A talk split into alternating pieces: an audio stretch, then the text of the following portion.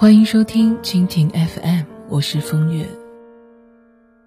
今天为您带来的文章，作者是林叹息。上学期在饭堂碰到过一对情侣，由于广东男生大多都天生消瘦，那个身材正常的女孩在男友面前显得格外的膀大腰圆。然而她却拨弄了一下头发。娇羞的把矿泉水瓶推过去给男生，说：“你帮我拧开好吗？我是从来也拧不开这些东西的。”男生配合的帮他打开，问他：“那你以前一个人的时候怎么办呢？”女孩回答说：“我只好不喝了。”我还曾经认识一个女孩子，样子算是娇小可爱。平时跟小姐妹疯闹成一团，也会开一些小粗俗的玩笑，但是，一旦有男生在场，说话立刻会低一个八度，连东西都拿不动了。小姐妹不识趣的跟他打闹，不出几分钟，他就会开始泫然欲泣，说你弄疼我了。然后，他热血上脑的男朋友还私下找过他的小姐妹说。我警告你，以后不要老是欺负他。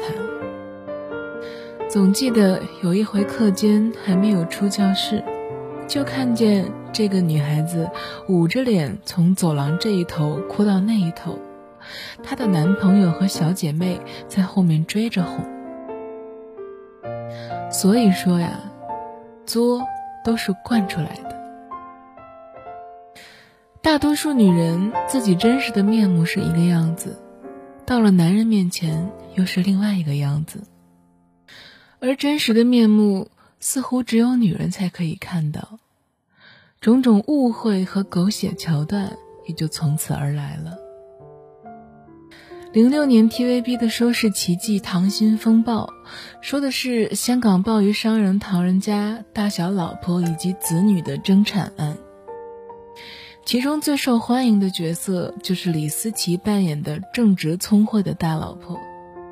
剧情里，丈夫唐人家糊里糊涂、优柔寡断，给小老婆各种特权。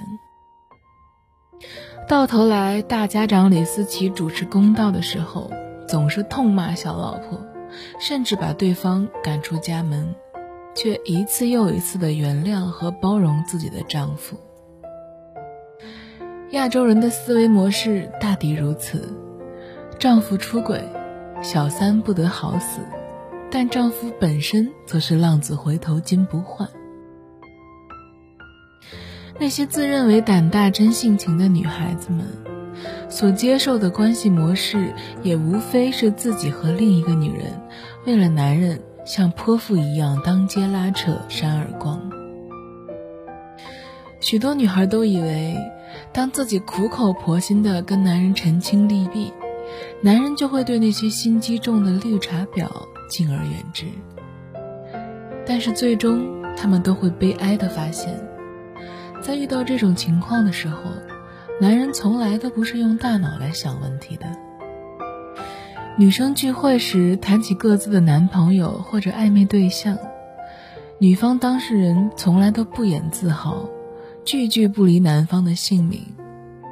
有句话叫做：“当你不断提起一个人，无论是夸他还是骂他，潜台词都是爱他。”而男生的聚会里，话题里的女生大多都只是装点，除了少数的真爱党，大部分男生提起女生都不免摆出一副无所谓的样子，以此显示出自己的男子气概。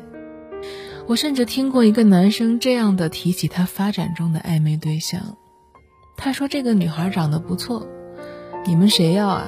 我可以转让。”亚洲偶像剧里向来少不了痴情男二和邪恶女二，斗气的男女主角往往在两位异性之间游移不定，到了结局，女一号从来都是明确的拒绝男二号的。但生活中的男主角绝不会像电视里那样，弱水三千只取一瓢。